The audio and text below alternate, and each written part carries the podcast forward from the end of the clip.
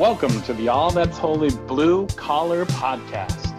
Thought provoking interviews with interesting guests and commentary on everything food, sports, God, gardening, church, politics, music, movies, comedy you name it, we talk about it. I'm Cody Stopper. And this is Craig Morton. On this podcast, we talk to writers, teachers, activists, and we seek some wisdom. And as always, we are allergic to big words. But not to big ideas. Profound things will be said. But entirely by accident.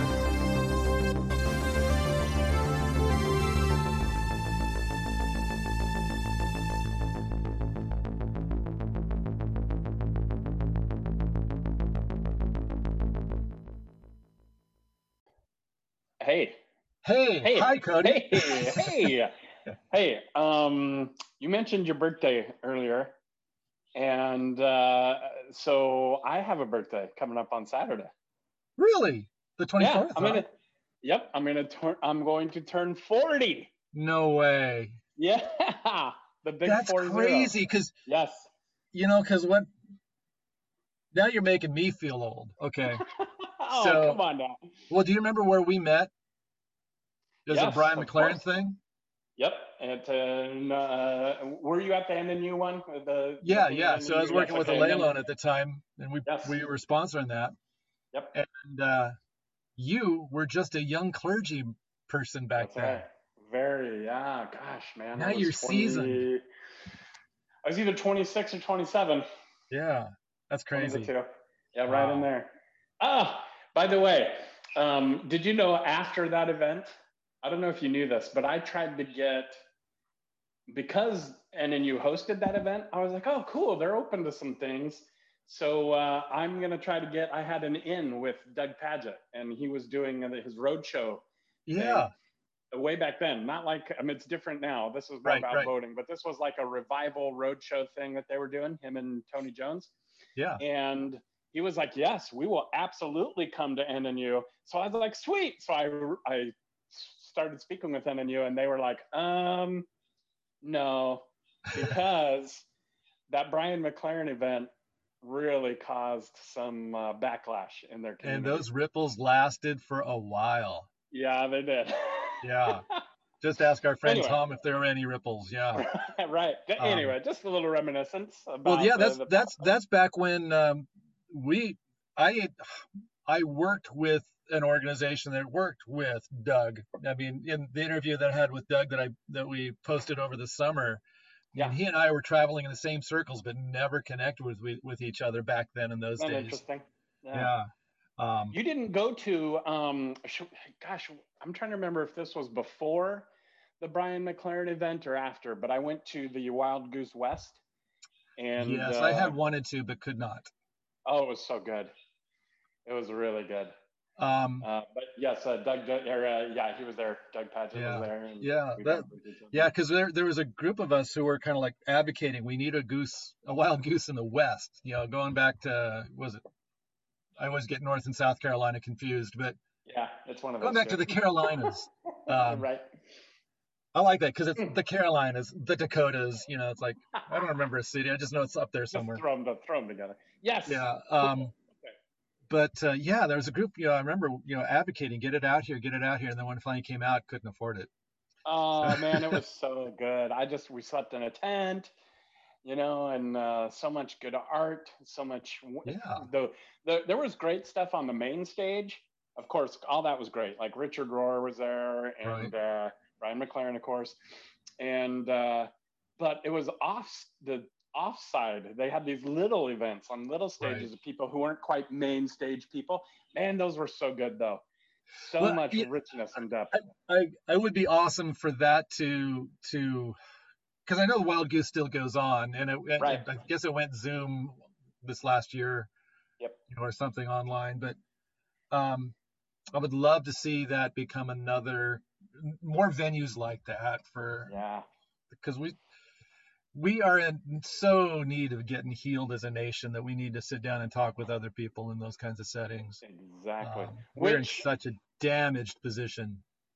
which I think is is a good uh, segue to talk about our interview because that's what the Whitney Mestelle's uh, organization Inclusive Idaho is all about: conversations yes. between people and healing and inclusion.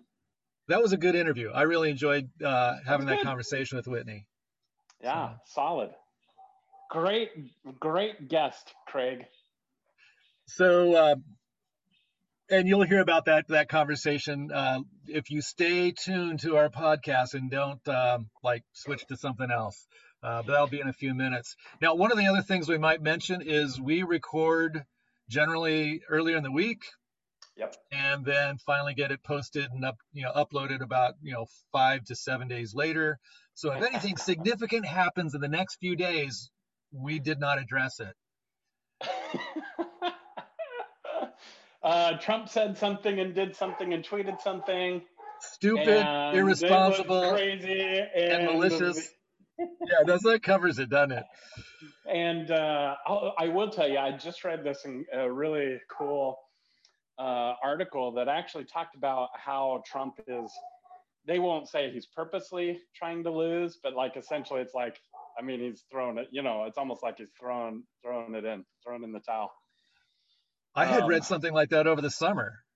Yeah, well, it has to do with like this mixed messaging one that he's sending, right? So like one thing he keeps harping on is, oh, sleepy Joe Biden is, uh, you know, he's just a vessel. Uh, he's a, he's too old. He and he's just people are just going to use him from the progressive, you know, like the radical left that's one part of the message. And the second right. is, oh, Sleepy Joe is firm establishment, 47 years, you know, what has that's he true. done? Yeah. It's such a, like, it's a mishmash of a message. And the article I read was like a talented campaign uh, campaigner could actually weave those two together somehow. But they do not have talented campaign campaigners left anymore. No, so. I don't think so. My favorite quote from Trump over the last week was, you know, how could I lose to like the worst candidate in history? If I lose, I just might have to leave the country. And it's like, in my mind, I I had this vision of all those dictators who have to flee to a non-extraditing country where they can be safe on some island. I know. Made me think, you know. I know. But okay, that's enough. Coming up this Thursday is hopefully the last debate, or maybe yeah, there's oh, one okay. more yeah. Is there?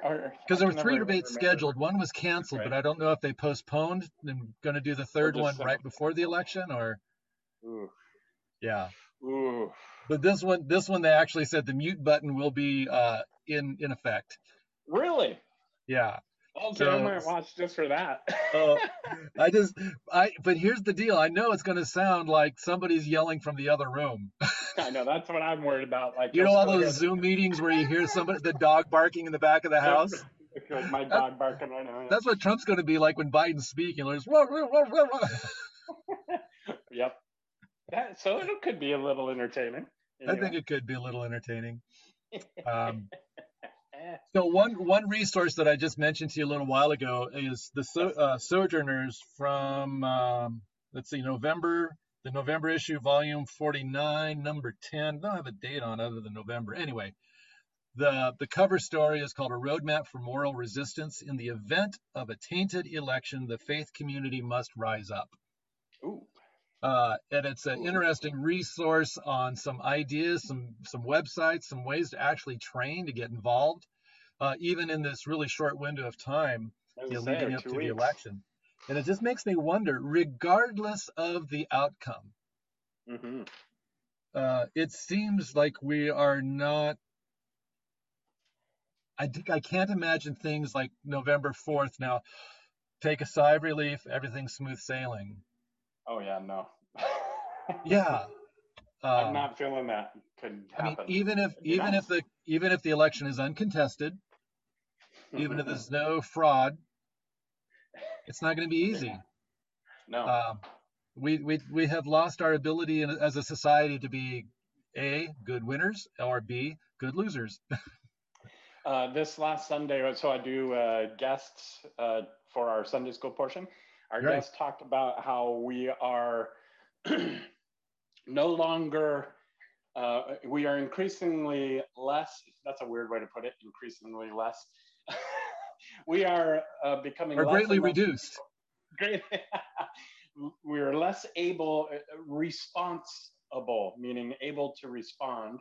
Yeah. Instead, we've become more and more reactionary rather than responsible. So uh, I thought that was an interesting little tidbit, and maybe that, that could be some of our training we need. Yeah, because I think that's really a, part of the the roadmap. One of the pieces of training in there is actually to be non-partisan peacekeepers, peacemakers. Yes. Mm-hmm. Uh, you know, if if you are viewed as a reactionary, yep. there's no way that the other side is going to view you as an individual, as a human being. You're going to just represent the other viewpoint. Right. So how do you enter in where you can be thought of as a human being, listening, responding responsibly, yeah. you know, um, to to to the different voices. Um, I love it. Yeah. So okay, I think so that might be a really interesting resource. What's that? Link to that one. Can you link to that one? Can yeah, I'll put a link a link for that because I think it's a really important thing to be thinking about. Yeah, hardcore. So. Definitely, no matter what All happens. Right. So, um, anything else on your in your life, Cody, that you want to talk about? Hmm. No, not really. I am. Uh, so on October 25th, the day after my birthday. Right. You're I, preaching I, that day. Happy birthday. I'll be preaching. Thank you. I will be preaching in a Batman costume. Oh. I, oh, okay. You're you're preaching from the lectionary. I see. I get that. Goes that's right along with the gospel text. Yeah, that makes sense. well, I uh, last year really, I but... put it. I, you know, I made a so we sponsor uh, kids to go to a camp. Are you on a merry-go-round, uh, by the way? I know I'm spinny. I'm getting dizzy watching your. I can't sit still. I know. I'm sorry. So yeah, I uh, we uh, the Clarkson Church sends kids to a camp, and I made a challenge of you know if we raise a certain amount of, of money, I will preach in a suit of your choosing. Look at you spitting. Look at you. Okay, all right. I get it. I'll stop. and uh, they chose a Batman costume. So I'm finally That's living pretty up cool. my, my uh, promise, my pledge. So. So was, was were there certain certain certain suits you said you would not wear? was were there was there a disclaimer or limitation? No. Well, uh, anything that would involve, I guess Batman could involve this, but you know, I didn't want to shave my beard, so nothing that would involve that. No, right. no hair dyeing uh, anything like that. So yeah, no, that was there was no real limit. All there were some. Uh, how they decided was kind of interesting. They put out buckets or jars, and whatever jar got the most money, that was a costume. And the other options included, right. um, I think Mario, you know, from oh. Super Mario Brothers, That's... and there was also backwards. You know, backwards, just all backward clothing. Uh, and I think there was like old old grandma. That one I was like, I didn't. I said no. I, I didn't say no to it, but I secretly put money in the the Batman jar to make sure to help make sure. you know, I, I, I just in in my head because this is coinciding with your birthday. There wasn't a jar that said birthday. Right. No. Oh, birthday suit. Yeah. No. That would uh, not be. That would definitely. There'd be stipulation there. That would no, not be a no choice. That would not be an available choice. All right, yeah. Not an available choice. That's funny. Yeah, no, no, no birthday suit. That's funny. Yeah. All right. No, that's it. Just wacky wackiness coming up.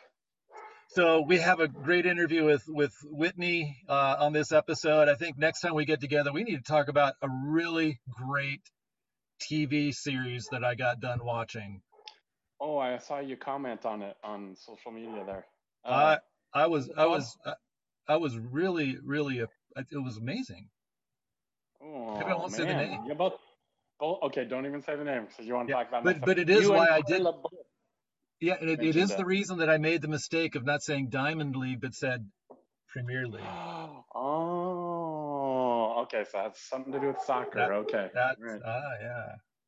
A little giveaway. okay. Cool. We'll talk about it. So now it's recording. Cool. So that's not to say everything we said previous to this was unimportant. so, gee, what do we need to go over again? So uh, on this episode, want to welcome everybody to um, to the All That's Holy Blue Collar podcast. Uh, Cody and I are here talking with Whitney Mestelle. Whitney is, uh, in my opinion, one of the most energetic, um, happiest, um, big love kind of people who's not only wrapped her I've seen her wrap her arms around kids who need who need encouragement but she's also wrapped her arms around uh, not just Boise, uh, Boise, Idaho, but also uh, I would say it's inclusive of all Idaho uh, because of uh, the work that she's doing, and she's inspired others to join her to do with an organization called Inclusive Idaho. But uh, that's a little bit of, of Whitney. There's so much more about her um, her life, her experience, and gosh, why are we fortunate enough to have her here in the Pacific Northwest? So we, we thought we'd have a conversation with Whitney, get to know her a little bit, and ask her a few questions. So, Whitney, is there anything in your inter- introduction that I didn't say that you think is really crucial to say? Um, no, that's great. Um, you don't need to give me a full bio, but give my full bio. Um, but I'm just happy to be here and t- chat with you guys.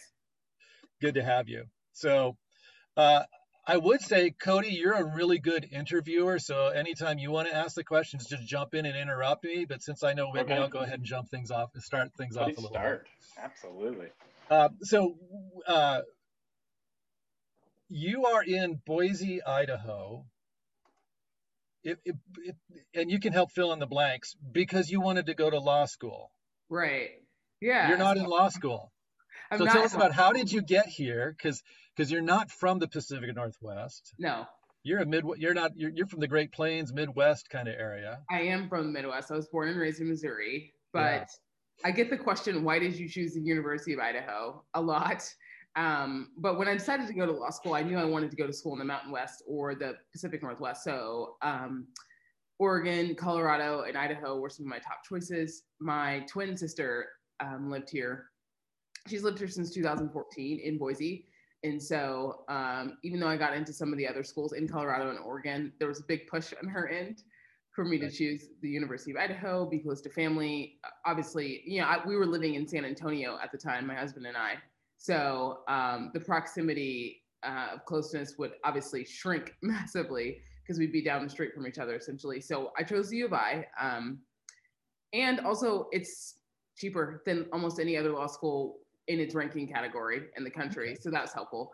um, but yeah, so I moved here for law school. And then about a year in, um, just decided that it, it wasn't it um, for me. And uh, I went to law school because I really wanted to do what I consider some of the best work in child advocacy and and sort of lifting individuals out of systemic systems um, especially when you think of people of color, um, and was looking as far as my law career was go, looking at um, being a public defender, working in homelessness, working in child advocacy, and so um, making the decision to leave really concerned me with how am I going to be able to do this really well because we sort of know like because of because of how our systems are built, the more letters you have behind your name. Um, the more you're able to do essentially right the more tables you get invited to the more rooms you get to enter um, and so that was probably the hardest part of leaving is thinking like, okay, how am I going to do any of this work that I want to do, any of the work um, that I dream about without this degree. Um, but it's turned out to be great. So um, yeah, I moved here for law school. And so your your your intention for for law school, like you said, was advocacy, youth working with issues around homelessness. I mean, mm-hmm being there engaged in some of those systemic issues of i mean these problems that are deep and long lasting um, now you're doing some of that already. Do you look back on, on law school and think um, right motivation it just wasn't the right time and maybe that's something you'd pursue later? Or do you find that the work you're beginning right now um, gives you enough to jump in and, and do real concrete change oriented work with without that without the letters behind your name yeah i mean inclusive idaho the work is yeah it's full and there and right. so law degree or not um, it's plenty if i never go back to school but i, I think about it um, just just from a couple of standpoints and um, being able to do the work that I do even better. Um, and being able to have my own skill set that I don't need to sort of call on others, um, especially when we're talking about legal concerns, especially in the work that we're doing with um, the BIPOC community and um, underrepresented individuals. There's a lot of legal stuff that these people deal with um, constantly um, in all facets of their life. so I, I, think that it can be helpful, but I feel like um, our goal and our mission and, and, our dream and our vision is really deep and really wide.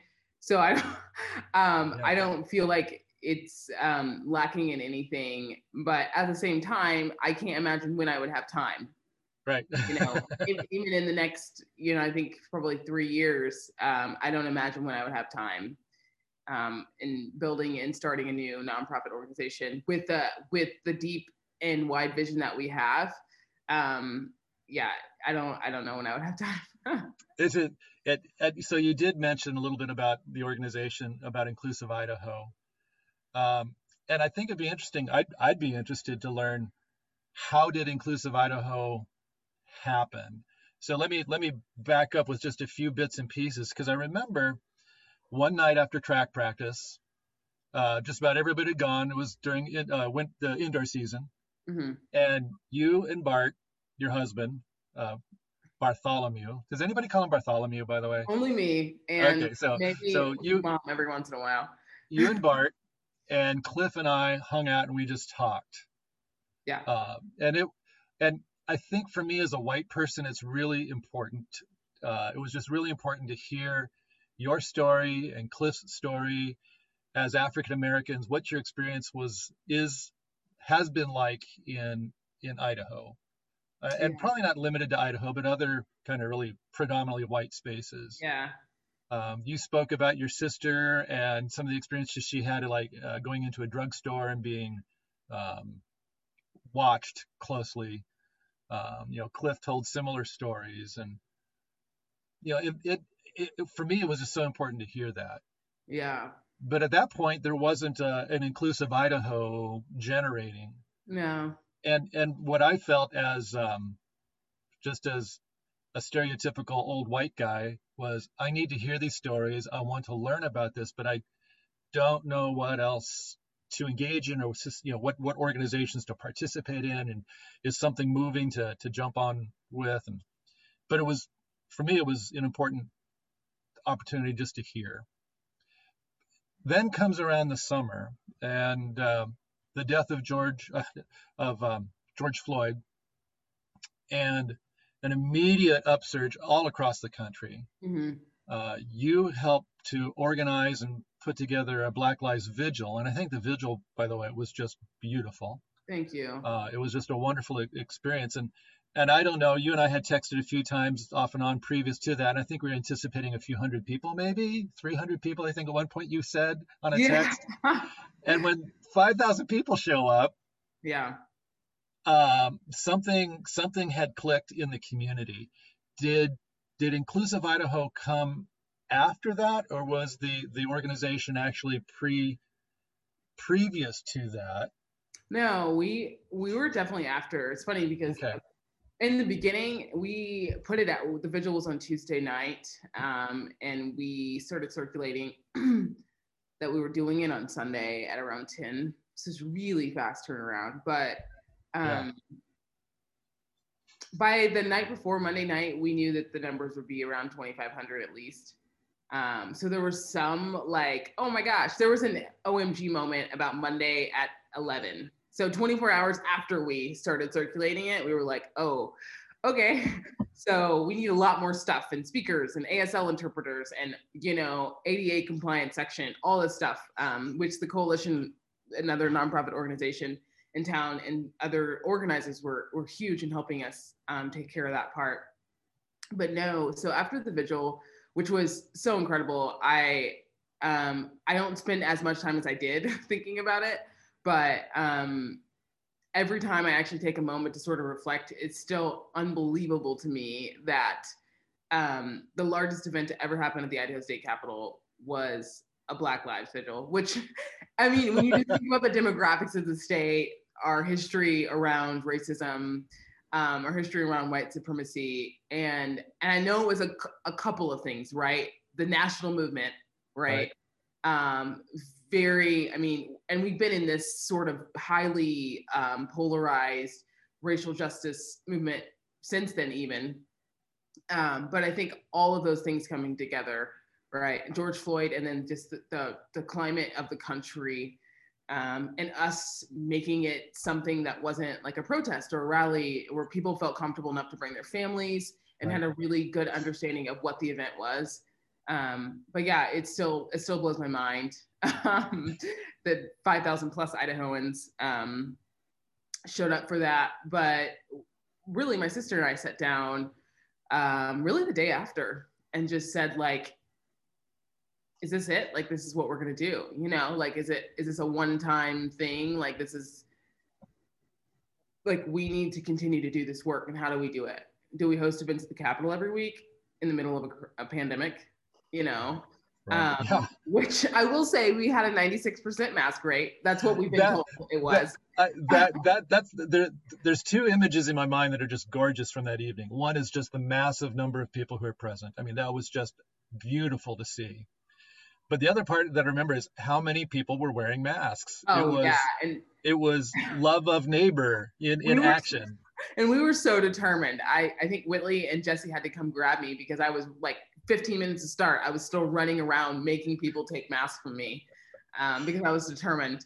Um, but um, anyway, so after the vigil, we were just sort of like, we got to do more. And Whitley and I have always wanted to start a nonprofit. It's so is is Whitley your sister, by the way? Yes.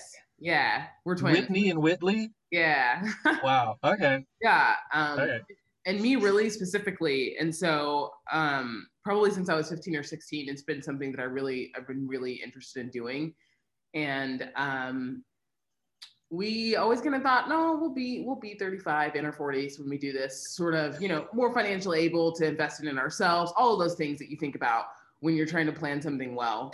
Um, but we just decided like, no, this is, this is now um, from a movement perspective and a necessary perspective like it's already going to take us a while to get every single one of these programs off the ground so we got to start it now right? Right. Um, and so that's really how it started. Um, just us wanting to do something more than one singular event, which is so impactful and awesome. Um, but we really want to see um, some systemic change um, in Idaho in, around marginalized communities um, and underrepresented communities, and just feeling like, hey, we have the opportunity um, to do this, and we can do some things that aren't already being done so yeah. So so immediately after. Oh, oh, I'm sorry, Cody. Well, go ahead. I just I just wanted to ask about uh, the organization itself. So um, because I'm thinking Boise, 5,000 people all jammed together in the uh, around the Capitol building, you know, in an urban area. And so, how does Inclusive Idaho launch out of that, which has to do with, in my mind, what I'm from what I'm reading from the overview, like a a retreat into wilderness, so to speak. Oh so yeah. I like it. I, I, like the imagery, the the contrast. But how did that become what was the next step? I like. Oh, inclusive okay. outdoors. Yeah, yeah, the inclusive outdoors, and why uh, is it simply because nobody was doing it in that arena or oh, what's so yeah if you look at it yeah um sorry I, I thought you i didn't know you were talking about inclusive outdoors but so inclusive outdoors is sort of just one of our programming faucets okay. but in in doing it's just we just launched a video so if you open our website that's that's the homepage right now. i love the video. Um yeah. me too i cried the first time i watched it but um it, it was a labor of love from all of us and our videographer but um and specifically we've been asked that a couple times like how did you guys think about inclusive outdoors and why was that as important to you as the youth counseling or inclusive schools right and so um, our answer is always we live in idaho right. you know i mean right. the, the outdoor community here is it's a must and even if it's as simple as like leaving your house and going to walk in the foothills like it's out the out out the outdoors is so like integral and connected into almost every idahoan's like life um and the idea that we wouldn't consider that there's a lot of work to be done there as around inclusion it's sort of crazy to me. It's sort of crazy to me that really no one else has done this um, in the way that we're attempting to do it. Um, but yeah, and and the mental health aspect of actually being able to get outdoors and spend time um, and sort of learn these activities is um, I don't know the benefits is hard to quantify, um, and we know that for the most part, the, the individuals that you see really partaking and enjoying the outdoors from a mental health aspect and actual restful um, ability to get away. Um, in Idaho, for the most part, are upper middle class white folks. Um, and so from a cultural perspective too, right? And so we, we, Idaho has a really interesting um, and unique population of refugees who are coming to Idaho and to America. And some of these activities are completely foreign and some of them are not. Um, but also our inclusive outdoors program is also focused on four we're going to allow it to include sort of everything but we have four specific activities that we really want to hone in on as we build out programming and partnerships because they they have an additional barrier to entry there's they're um, very common in idaho but they have a, an additional barrier of entry financially um, and so, um, like mountain biking and cycling, and we mean road cycling, um, is one. And then um, angling and rafting. And so we know that fly fishing is huge, right? right. Um, and those those four things alone, right, are a ton of money to get into. And then backpacking and hiking is probably our least our our least um, expensive activity because technically you can hike with a pair a good pair of shoes. Um, and then climbing is the other one. And um, our hopes as well in in the next three years is to add winter sports, but it's a whole uh, right. a whole nother bear. But we all know that winter sports have a massive barrier to entry just from financially, and so do the other ones. And so we we sort of want to um, really start having that conversation, right? Especially from a financial perspective, that like our Black and Brown communities often are um, not as financially capable, not because they're not as skilled. Um, there's a ton of statistics around that why. I'm not gonna go into that necessarily, but we know what the statistics are. And so um, even from a cultural perspective, you have an interest, even if your parents didn't do it and you have an interest, um, then not being able to pay for it as an additional barrier, right? And so, um, for example, I started mountain biking this year. Um, I went on a couple mountain bikes. I'm I'm 29. I'll be 30 in April. And um, but I got my first mountain bike at 29 for my husband, who's white, and has done it for years. Um, I learned to snowboard last year when I was 28 um, from with my husband, who's also white, and he's done it for years. I learned to cross country ski the year before that um, when I was 27 from my husband again he's white and has done it for years so not only is there as a cultural aspect that, that i didn't do these things to participate in these activities but also f- financially as well right. um, but yeah and so I, I, like to use myself in this example because i do feel like um, that being married to a white man especially in idaho gives me a level of privilege in participating in outdoor activities um, that other folks might not have um, for a myriad of reasons that's that's that's a, a, that is huge. When I when I first saw the inclusive outdoors video, yeah, it was it was incredibly moving, but it also communicated something else that I, I know is part of the intention of inclusive Idaho. Is um, so my experience was going to the vigil and then learning that inclusive Idaho as an organization has emerged, but it's not exclusively uh, for issues of racism, Black Lives Matter uh, movement, yeah. issues, it also picks up all the other levels of inclusion. And so I think on that video, there's a person who is maybe was there a trans person or? Uh, yeah. So on the Inclusive Outdoors video, um, yeah. we have a black queer individual who also okay. um, identifies as a woman, and um, and then we have Michael, who um, identifies as Hispanic or Latinx, and um, Mariah, who's mixed race. Yeah. It was a wonderful, rich diversity that says that these these issues are not isolated to only one, um, you know, social group. The issue of inclusion is much broader. Mm-hmm. Yeah, and I think it's it's so interesting too because, especially when we're talking about from the Christian perspective, right? Um, we all know what the three of us, right, and many of those listening. Right know sort of the turmoil that's happening. It's been happening within the church community or the Christian community around LGBTQ plus um, individuals, their rights, marriage, all of that stuff. Right. And so we really want to be an organization that says like, hey, we understand what you think and what you believe, but regardless of this person's choice to marry who they want, um, and then also regardless of this person's identity um, or how they identify, they still deserve to be included and live in the world as you and I do, right? And so their benefits of existing um, should not be altered because they identify differently than we do. Right and um, because they love differently than we do. Um, and the list sort of goes on and on. And I think it's really, um, for me, especially as a Christian, I, um, it's not really been a difficult thing for me. And I think a lot of people want, want it to be, um, they, I think they want something like deeper and more, something else when I question, but, um, I think it's so interesting too. I had a conversation with a pastor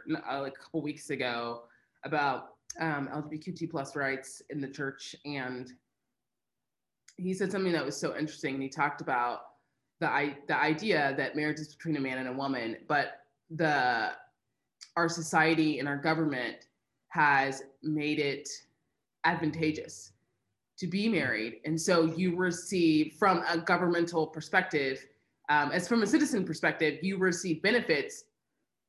You're benefited by getting married and right. so before um, gay marriage was legal, um, you were literally at a disadvantage to not be able to marry, right? And so it's one thing to say like, "Hey, marriage is between a man and woman," but I think it's so interesting that we don't also say like, you are literally receiving benefits that have nothing to do with Christianity because you chose to marry the opposite gender up until you know a right, few years right. ago um, which has nothing to do, um, which is right. completely unfair. You know what I'm saying? So I just, anyway, I think we, Definitely. I think there's such a narrow look at it.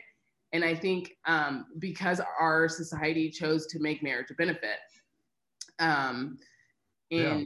such a massive way financially, um, I think it goes without saying that we have to look, we have to look much bigger um, than we have been. But and I think we did that right. But um, mm-hmm. mm-hmm. anyway, sorry, that was a little bit of a tangent. I just no, that's fine. Tangents are actually, good. That's, that's why we don't edit. Where, sometimes sometimes the gems are the tangents. Saw, yeah, that's actually where I saw a lot of movement among many of my friends who still do not necessarily, from their religious standpoint, don't approve or whatever. Right. But but legally, they were right along with me when I would bring up, you know, though, okay, let's set that aside. But let's talk about how I know people right now who lived their lives with their partner and now are completely shut out from anything now that their partner has passed away. Their family basically right. cuts them out right. and they have no legal redress to anything and just the hurt that lays right 20 30 years old person. Yeah. Yeah. Yeah. Right. yep. And that's where i saw movement. Like okay we don't necessarily recognize the spiritual union but yeah the unfairness of it yeah. i saw a lot of movement yeah. there. And that's the that's the thing that I keep saying to people that like regardless of your personal right religious beliefs like you can have those and nobody's taking those away. But I think you need to look at this these LGBT the individuals who identify as LGBT plus are citizens they're humans um, you know what I mean? In I think if we stop there everything else just gets so much simpler. When yeah. we start adding all these other things and the but but buts in um, because their rights and abilities shouldn't be any different than mine. Um, but i think get your butts out of there. Right we start muddling it and it gets complicated yeah yeah one of the things that be I'd, I'd, like to hear you say a little bit more about i mean you, you kind of opened it up a little bit but so you you you you as a christian you come into um, basically everything you do from how how that faith perspective affects your interactions and and yeah. your faith has has led you to this um to this work that you're doing now now how do you see i mean from a faith perspective how do you engage with um what what is like god saying to you how do you what are the what are the things that inspire you drive you motivate you um to do the work that you're doing but also the the broad net that you you've cast because it's it's it, it's this wide net of inclusion that that's so crucial. Um, how's your faith inspiring you or or leading you in that? Uh, so many ways. So I think it's so interesting because um, I would even say politically, I am I am a, a conservative liberal, liberal conservative, whatever you want to, want whatever you want to put it. Some people would say centrist, but I'm less of a centrist. Um, and so I think diving into this work as a Christian in the way that that I have has been probably one of the most interesting seasons of my life. Partially because there's so many opinions and um, from both sides, and so Christians who identify. I don't want to keep bringing politics in it, but Christians who identify more progressively from a political standpoint, um, even from you can just say from a Christian standpoint, are really excited and um, want to know what we're doing and want to know more and and sort of really um, kind of sinking their hooks in what we're doing. And those who don't, so much more conservative, um, are really sort of unkind. oh, really? like, okay. um, in that way about what we're doing, and but I think it's I think it's more mostly because they don't fully understand sort of the mission in our work.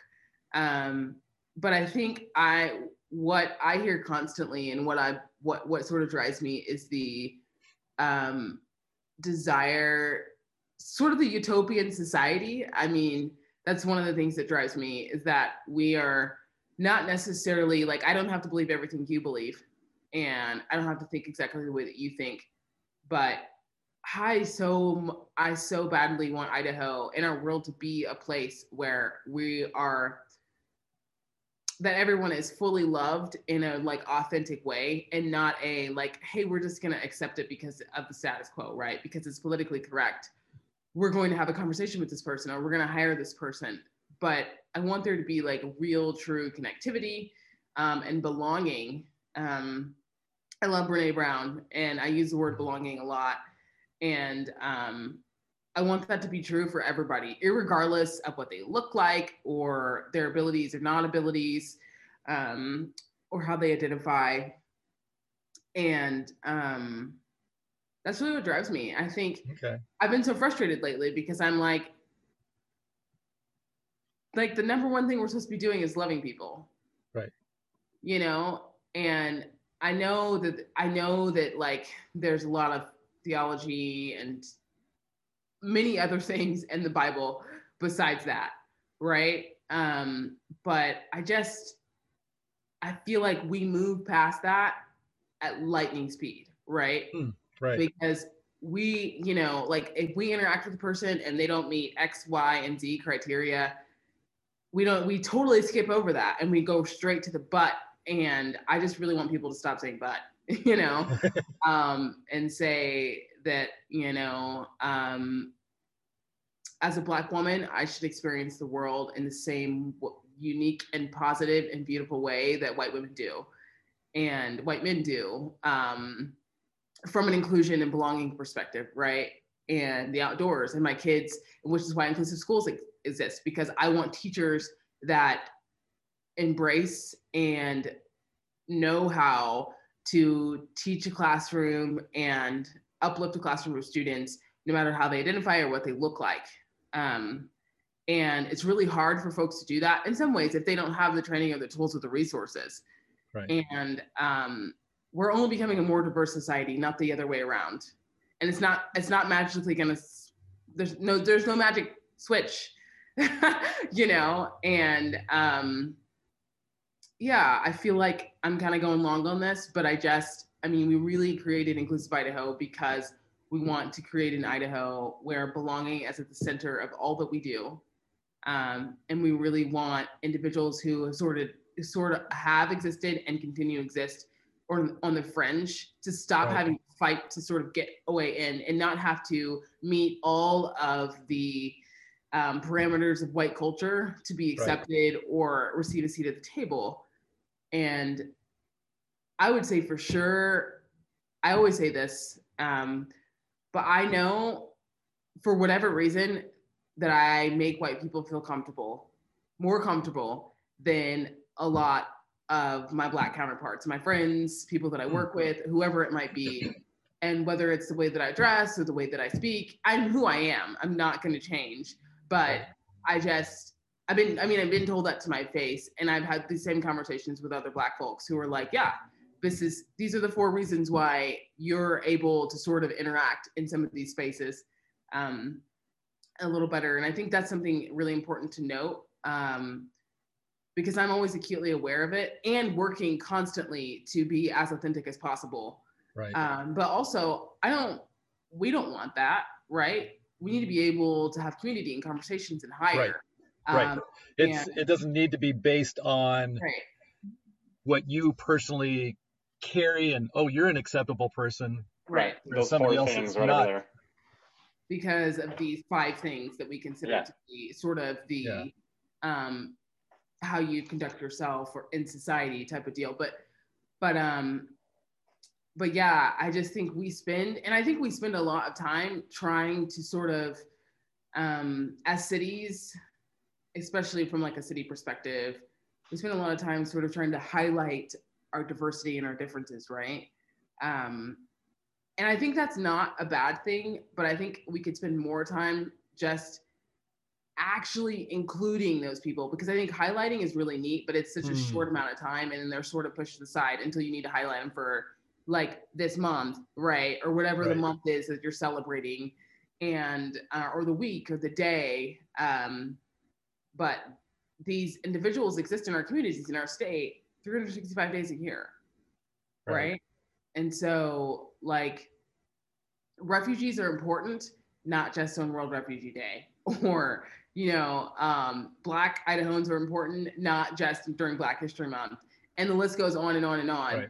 Um, and we want to create, we want to create something that's really like intentionally cementing some real change in the way that we sort of look at differences.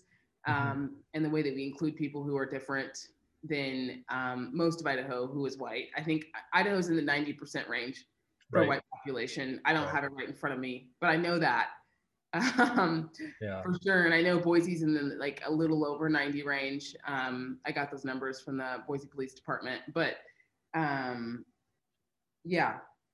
So, uh, so one of one of the things that I heard you say, in, kind of in a nutshell, this issue of belonging is crucial, but it's also your your um, inspiration or the the impetus, the the drive you feel is that that be an act of love more than requiring the other person to meet certain criteria belonging right. comes because you you want to reach out in love not be because they have believe this believe that do this do that.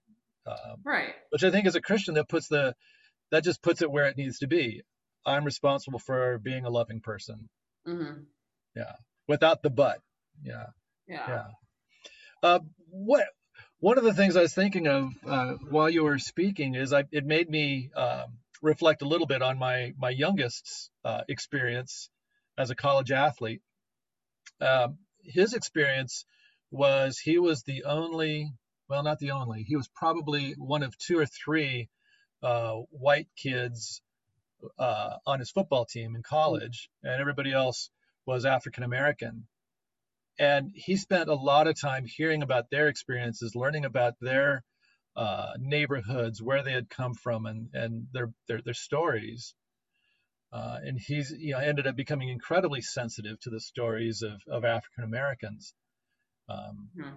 It also helps that he's is, I think he it helps him understand because frequently, at least in the summertime, he is assumed to be a person of color. Uh, his one of his nicknames in high school was Tall Mex. Um, you know, so so he has a little bit of that understanding, but um, but athletics, sports was so crucial for him to to really build that, to understand that. You had a I, should, I don't want to put in the past tense. You have had and maybe continue to have in different ways a meaningful uh, experience with athletics. Yeah. Um, you are a successful college uh, track and field athlete. You've been involved in coaching do you think that athletics, should sports, plays a, a crucial role in this? It seems to. I mean, culturally, but how? What's your experience? Oh, that's a deep well you're opening. But um, so I'll say that um, running was always part of my um, sort of escape mental health relief. Um, I started running when I was about 11. Um, just coming off of some abuse that I'd been experiencing in the home that I was in. Um, and I um, really enjoyed it always. And didn't actually think that I was going to be able to get to uh, that I was have the opportunity to run in college, and so um, that was a really big, really big deal um, because I came back out of foster care when I was 17. I, I think I was um, I was adopted the second time or guardianship the second time, um, six months from aging out of the system. So wow. really my, you know, really my, at that time in, in life, my whole look outlook was sort of like, what am I going to do if I age out of the system? Right. Um, sort of what does my future look like? And um, anyway, and so being able to go to college and actually receive a scholarship for athletics and run was a huge part of setting me sort of on the path that I am now. Um, hmm. and I always wanted to go to college, but athletics was a huge part in getting me there, um, financial, you know, from a financial perspective as well. Um, but it was really interesting. And so I'll back up and say that the family that I grew up in was all black, but we integrated the community that I grew up in. And you can imagine that the teams that I was on as a youth, um, myself and uh, my sister at one point were the only black kids. And then when we went to a different school, um, the our last year of high school, we were um, one of a few because we happened to be really close to a military town, which really helped with some adding some diversity there. Um, but it was really interesting. In high school, there was an expectation that we would be good. That was assumed before you ever dribbled a ball or ran a lap, it was just assumed like, hey, there's a new black kid. They're going to be in athletics and they're going to be good at athletics. There was no question. There was no like, hey, what athletics do you do? Um, hmm. Like I remember literally the first day that I was at the new school that I graduated, like at the high school that I graduated from, someone asked me if I was going to be on the basketball team. Not ever having knowing um, if I played basketball, and, and I was a junior at this point um, no questions about whether or not you're good with mathematics right. or interested in drama or. So to be on the varsity basketball team, yeah. Um, you'd have to be good. I mean, you'd have to have done basketball at some point in life. I was on the basketball team, but that's not the point. Right. Um, and so, but going to college was actually more interesting because I think I think in high school it was sort of expected, you know, um, and we and spending so much time um, sort of being the token um, folks in white community, we mm. we knew sort of what people were going to say, whether it was good or bad, and and it was a lot of times bad, right? Hmm. Um, but in college, I think I was often frustrated because there was this sort of you you guys have an advantage, um, but it was much more unkind, if that makes sense. And so um, because we'd all worked pretty hard to get there, right? And right. 99% of us are on scholarship, and um, for my team anyway. And um, there was definitely the, that sort of the aura that we had in an unfair advantage in jumping or sprinting or whatever it might look like. And um, comments would be made, and nothing that was like complete vitriol, but um, just sort of the idea that our hard work wasn't the reason why we are successful. Um, and that was really difficult. And I remember talking to some of my uh, male, like male black teammates who um, were just consistently frustrated by it. And um, one of my teammates, he had, he was the fastest kid in the MIAA, which is the conference I competed in for his entire career. I think he was like 60th in the world his freshman year in the 60 meter dash, which is really good if you don't know track statistics, um, coming, you know, for running in a Division two school to be 60th in the world in a sprint is massive. Yeah. Um, as a freshman in college, and so, um, yeah. It just Wow. it was sort of like it wasn't that we weren't included or accepted because there was Right. there was a definitely a family aspect to being a college athlete, which is one of the best things about it. I tell people that all the time. Like if your kid can swing it, you know, if they have the ability to balance it, I would never I wouldn't change it for the world. Um, because it makes college five times better than it would ever would be. Because all of these barriers that you have, making friends and figuring out where things are and and really creating a sense of community, um, they completely disappear because you're sort of thrust into one and you don't have Right. to work at it or even try. You just show up to this locker room two weeks early before school starts and you have 40 new friends and you all wear the same uniform and you sort of sweat side by side every day. Um, so the family aspect is absolutely there. Um, but we saw it in a lot of ways. We saw it in how coaches recruited teammates Right.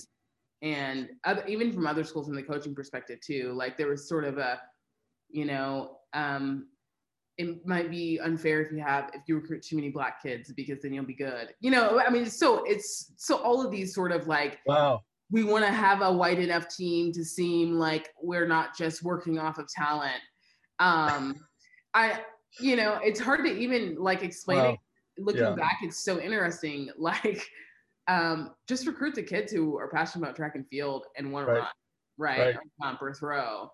Um, but there was way too much time from coaching perspective and from um, a teammate perspective focused on our skin color and then the achievements that would occur um, Wow.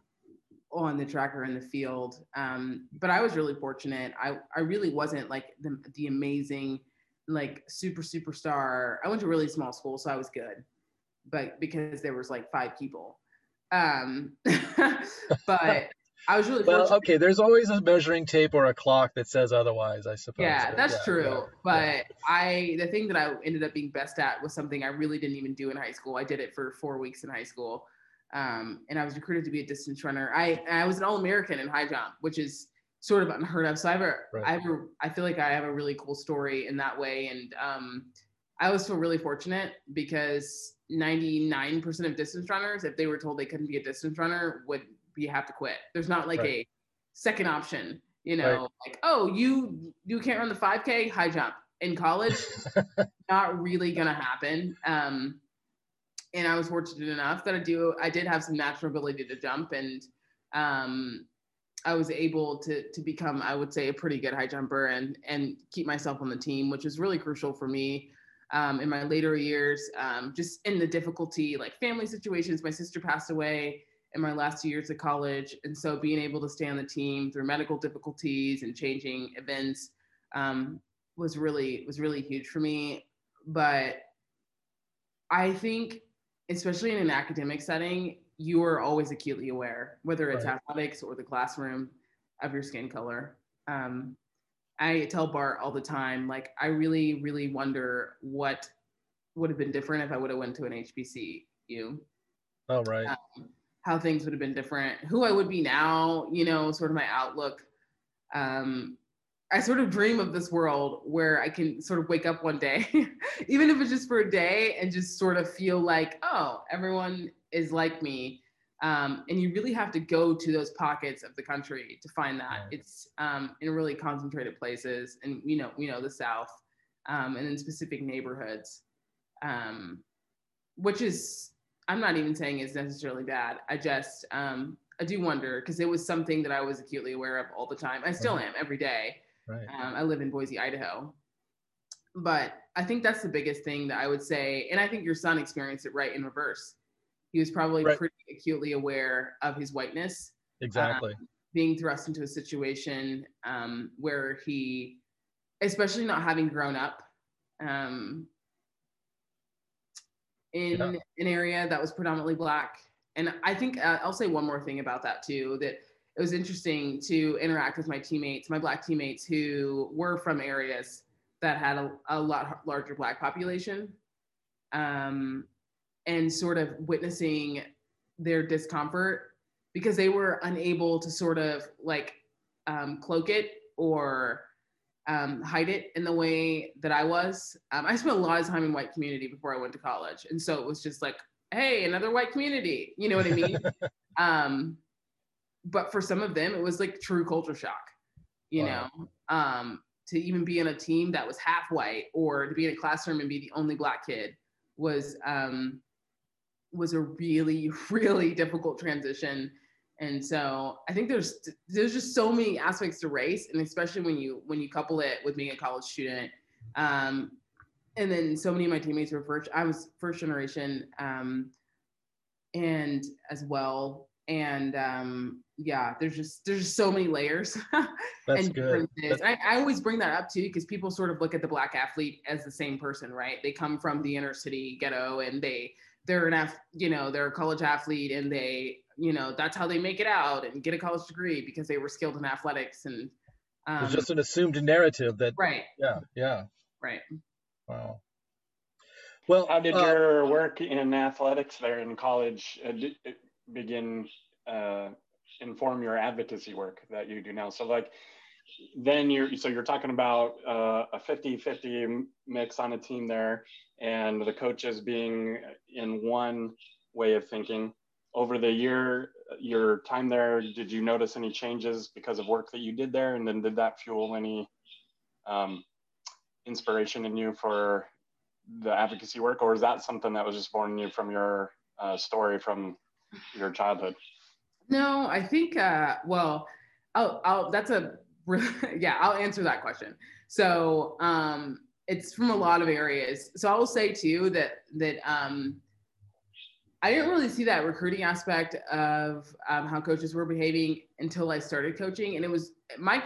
I just want a disclaimer: my coaches were phenomenal, humans in many ways, um, and love them, but um, so advocacy like the my push for advocacy being a college athlete and a college coach really helped that for sure because um, there were some significant moments when i um, when i was sort of in the it, i wasn't a graduate assistant but it was like that uh, position um, i started diving into ministry stuff with the fca and so that really pushed me into some advocacy and sort of starting to really hear story uh, from my teammates and sit with them on a more personal level um, and because I would bring them to church with me or like just to get food at the church or whatever it was. Mm-hmm. Um, not not anything like super deep. um, you know, sort of, you know how how churches partner with colleges and they, right. you know, feed kids and and sort of offer them some um, some shelter and community in that right. way and um, but being able to sort of hear the stories of my friends and my teammates my former teammates um, and then i started to sort of by some individuals be seen as that person that they could sort of go to um, when they were having an issue or when they were struggling with something um, but i would say for sure that my childhood is my upbringing in my childhood was would be the number one factor in my decision to pursue advocacy work in the way that i have um, to care about child advocacy, to care. Um, I, I, hate using this word, but those who, you know, I wouldn't, I'm not going to say downtrodden, but those who exist on the, the fringes of society to care about bringing individuals who aren't included into the circle. Um, and so, whether that I, I've been in foster care, I've been adopted twice, and I grew up in a community where we were the only ones, so tons of racism experienced. And um, I'm a sexual and physical abuse survivor. And so you don't you don't live those experiences um, a lot of times and come out without the desire. And you'll see that in many other nonprofits and, and many of the people who do this type of work. Um, it comes often from a lived experience of having been through it and wanting others to not experience hardships in life. Um, and it's interesting because a lot of that is got nothing to do with what what my experiences were, a lot of what Inclusive Idaho is doing. But I think it also comes down to inclusive classrooms definitely does, but I think it comes down to like when you experience life consistently being pushed to the side um, or having to sort of fight for yourself constantly, constantly, and sort of rise above. Um, it really pushes you into um, the desire to love other people, to help other people, just in a very general, broad sense. Like you want to be a part of the solution in creating belonging, period. Yeah.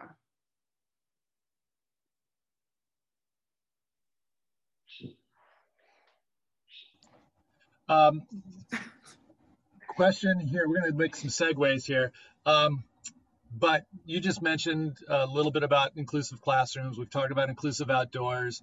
Can you just uh, tell us what are some of the different programs or initiatives that are part of Inclusive Idaho? And then on that, how can the community be supportive? What what kind of connections are you looking for? Whew, we can always have more connections, but I think um, so. Like our, I'll just sort of kind of go down the list. Our youth counseling right. partnership. We're actually going to change that name of that, I think, to inclusive counseling because we, we want to make it a little broader and um, just make sure we're welcoming the community that needs it.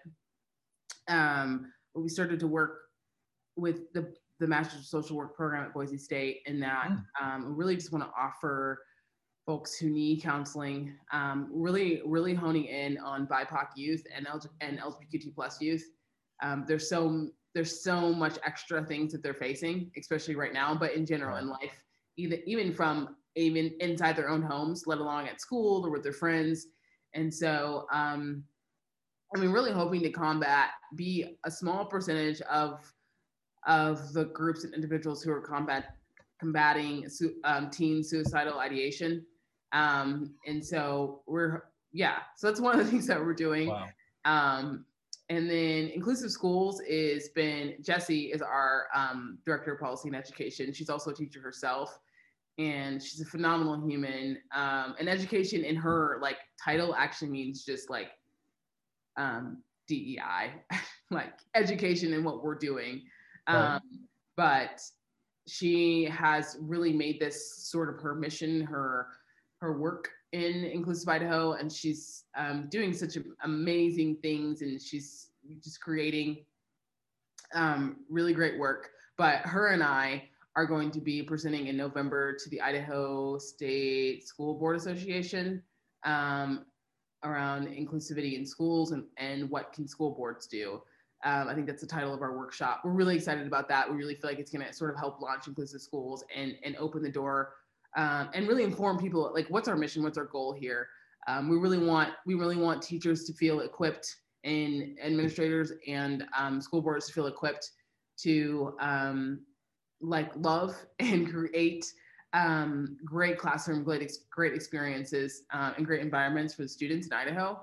Um, we want their we want to really get rid of the fear around having a kid in your classroom who identifies as LGBTQ plus and we really want to give um, or anything else but specifically there we've just seen a lot of sort of like a we don't know what to do because we don't want to say the wrong thing or we or we're not mm-hmm. sure you know there's so much uncertainty and so teachers sort of shut down right. Um, and so that that that kid not because the teacher doesn't like them but because they're so fearful of of whatever it might be um, feels even less included um, and more isolated because our teachers and our administrators don't have the curriculums and the training that they need um, to really like exemplify inclusive classrooms in every way, whether it's um, a child um, who's a refugee or a former refugee or BIPOC children or um, those who identify as LGBTQ plus or and disabled individuals. And so we really just want Idaho to become more aware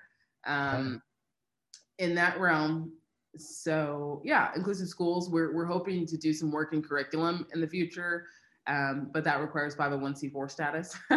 and we are deep in so many other things right now. Um, but we're really, we're just really hoping in the beginning, in the next couple of years, to really uh, have some effect on the way that teachers are trained around inclusion and diversity and equity in their classrooms, um, and making them feel comfortable with being able to teach all kids.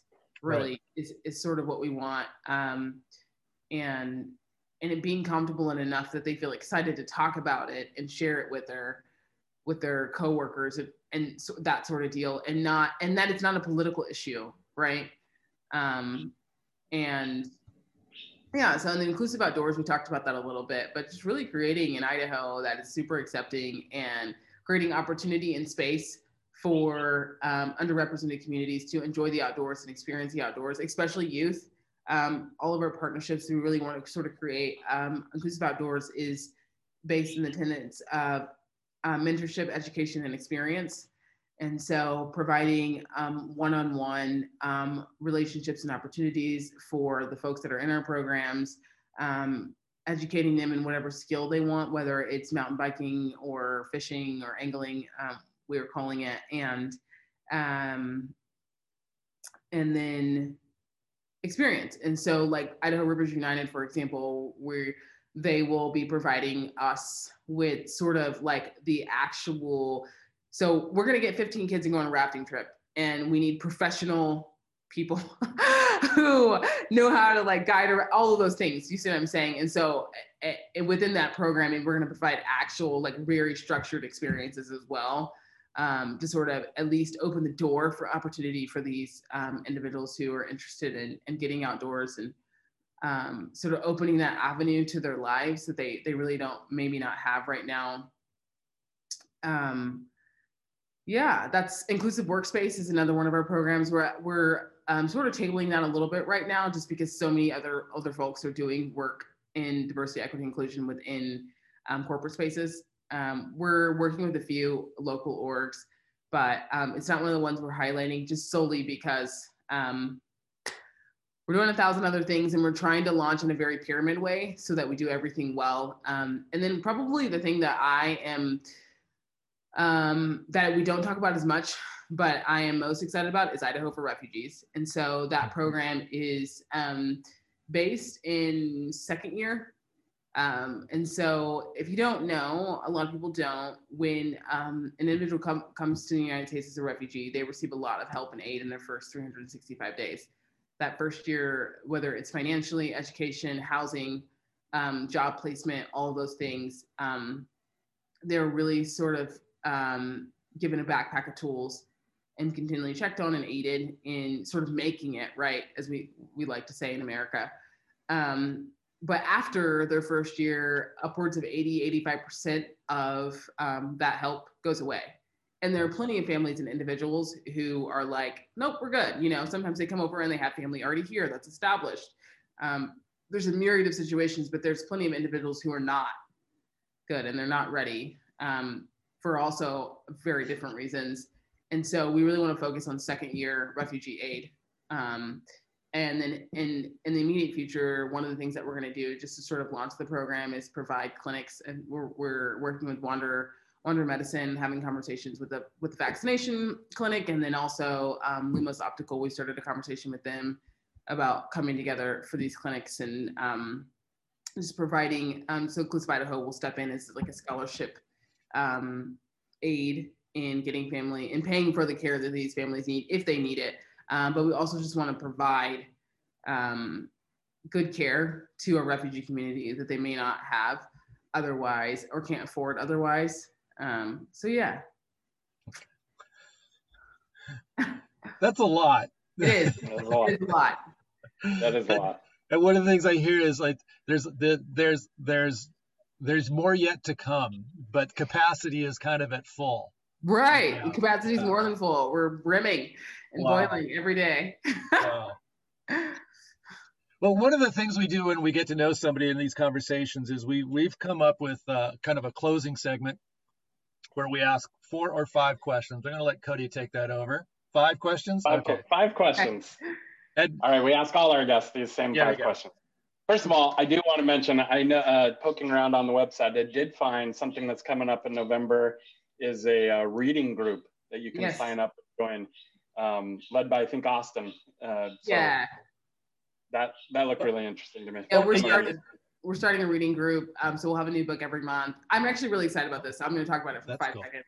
Uh, so we really wanted to like support a local bookstore and doing this and actually give away books to make it the reading group more inclusive because um, all the books that we're choosing are like probably between 25 and 35 dollars um, a book and um, anyway so we're going to purchase 15 books through rediscovered books for every new right. book that we choose and sort of just give those away um, to our members who who um, can't afford um, and yeah, we're going to do oh, virtually cool. for now. And then when we're out of COVID, we'll actually meet in person and sort of break off into some small group type of deals. Right. Um, but yeah, we're really excited. And we, and we, just want to keep the community engaged in this. What's the first book coming out? Um, it is Between the World and Me by Ta-Nehisi Coates.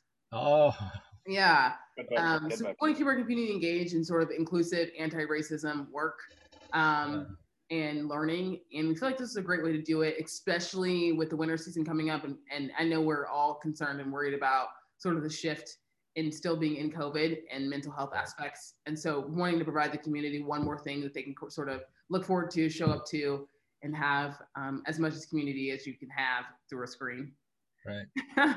Cool. Love That's it. neat. That was very cool. Yeah. We'll make sure to put links on the on our on our podcast page for those yeah, kinds of things can, as well every, as other connections. Everything that's going on um, is on our website, except for a couple right. of things. But um, but yeah, our website is pretty helpful right now. But if you're like looking for something, if you go to our Instagram page, our link tree is updated almost every day. So excellent. Very cool. Yep, that's actually where I found it was the link tree. So very cool. Okay, cool. Uh, all right, here's our five closing questions. Okay. what are you drinking? So by that I mean not necessarily right now, but like what is your go-to drink that uh, maybe we would find in your hand if we ran and bumped into you on some random occasion?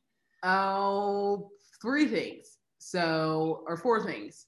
I always am drinking one of four things. Um, I don't drink coffee, so a chai. If you see me with a coffee cup, it's definitely an oat milk chai, without question. Don't have to question it. Um, I love Body Armor because uh, I work out a lot. I'm an athlete, but it also just tastes really good. So I switched from Gatorade probably like two years ago to Body Armor, um, and love that um, water. I keep my water bottle like just like I did when I was in college with me every day. um, and then red wine, like a, a, blend or a Malbec is generally. So those four things, actually five in this season. I um, I really only drink porters and stouts if I drink beer.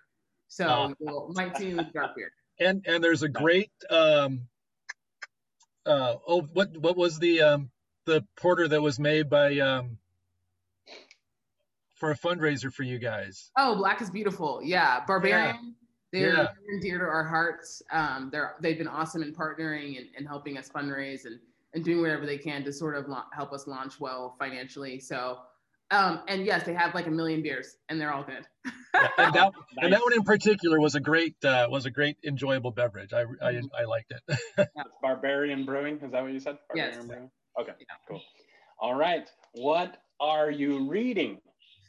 So it could be a book that you're currently in. It could be a, a, a, a blog that you regularly check out and want to recommend or anything like that, or an essay that has really piqued your imagination recently. Well, I will be reading the November book, um, Between the World and Me, because I haven't read it yet. I, I finished The Water Dancer, but I haven't read Between the World and Me. Um, I just finished Becoming, believe it or not, by Michelle Obama, which I'm sort of – like apprehensive to tell people that because they're like, what? You're just not reading that. But my, I mean, I feel like anyone who does this work has a book list like right so long it's endless. Um, yeah.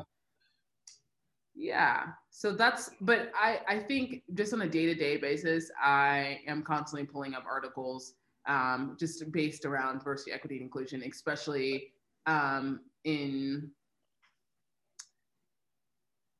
one of the things I've been really interested in is sort of um, intersectionality and um, what that looks like in the work that we do. So that's probably the thing that I am like seeking out um, outside of a book, like articles or like podcast links or, or whatever.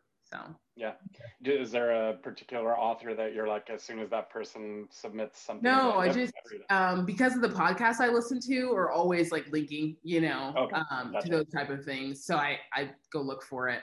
Yeah.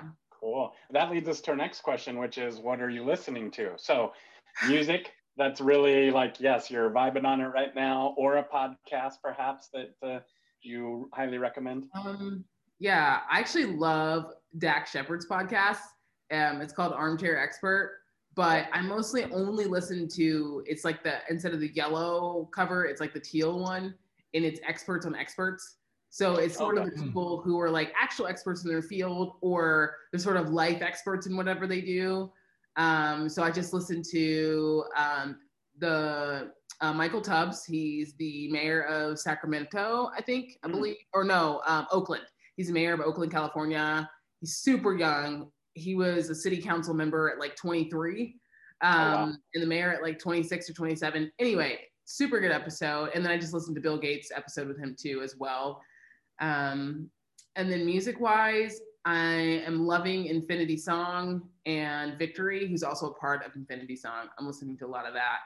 Um, and then I've been listening to the soundtrack from Selma, the movie, a uh, lot. Um,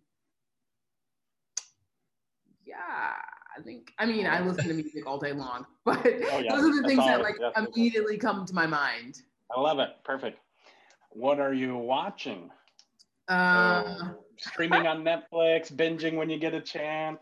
Um, YouTube watching? channel you like?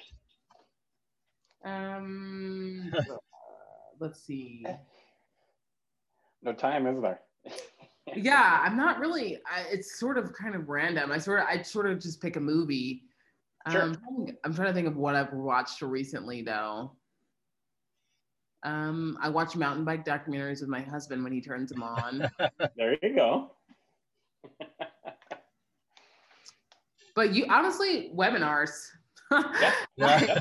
um, yeah. and I know it's not really the same as like watching, but it's that's probably what I've been participating in most. Um, and so, yeah, webinars of all types, and nice. been participating in the one being put on um, through the um, I think it's through the coalition or folks who work through the coalition around indigenous communities. Um, and so that one's been really good and just learning a lot because it's an area where I don't have a ton of obviously personal knowledge, but just knowledge in general. So, oh, yeah. Nice. Okay. Very good.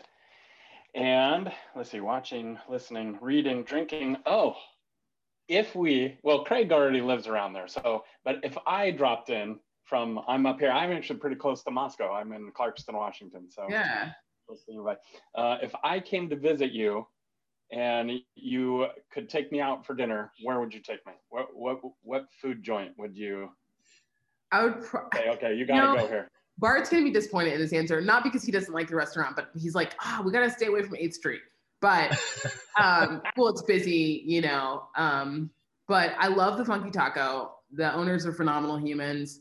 Um, they've also been supportive of us as an organization, but their food is so good and it's actually really unique. And um, I would just say Idaho has a plethora of sort of American food restaurants. You can get a burger at, at every restaurant, even if it's not a burger restaurant.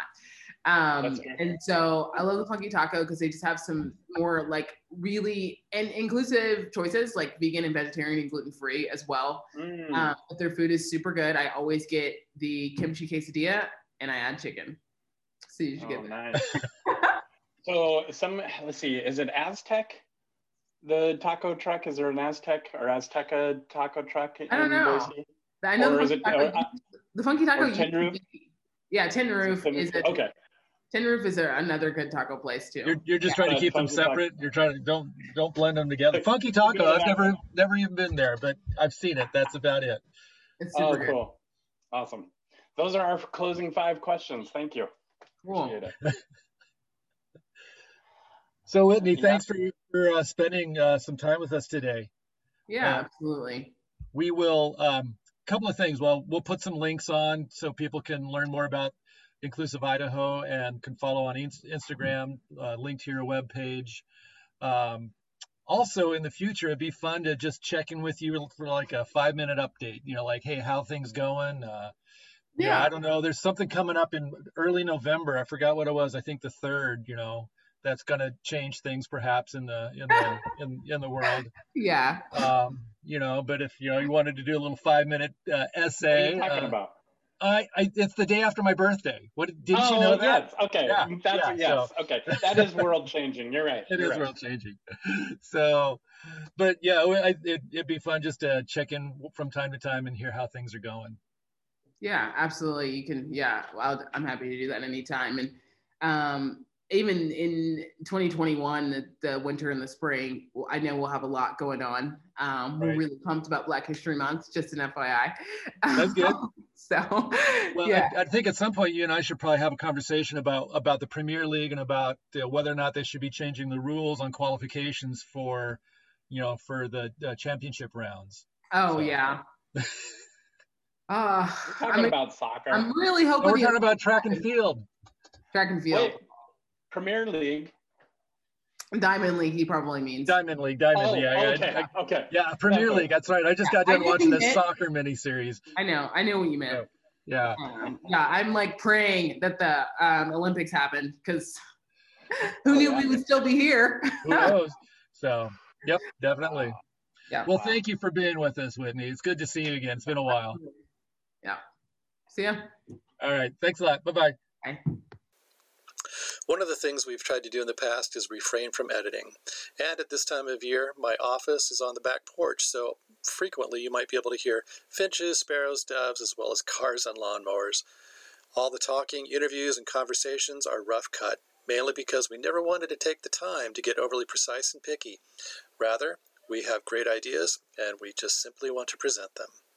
Start following, commenting, and sending us ideas on the All That's Holy Blue Collar Podcast Facebook page. Also, you can search for the All That's Holy Blue Collar uh, Podcast by going to themissionplace.org. Go to the Media tab, and you can find all of the episodes of the All That's Holy Blue Collar Podcast. As we're closing out, I want to give a big shout out to At the Speed of Darkness for the music intro and outro. You can follow At the Speed of Darkness and support his music at Bandcamp.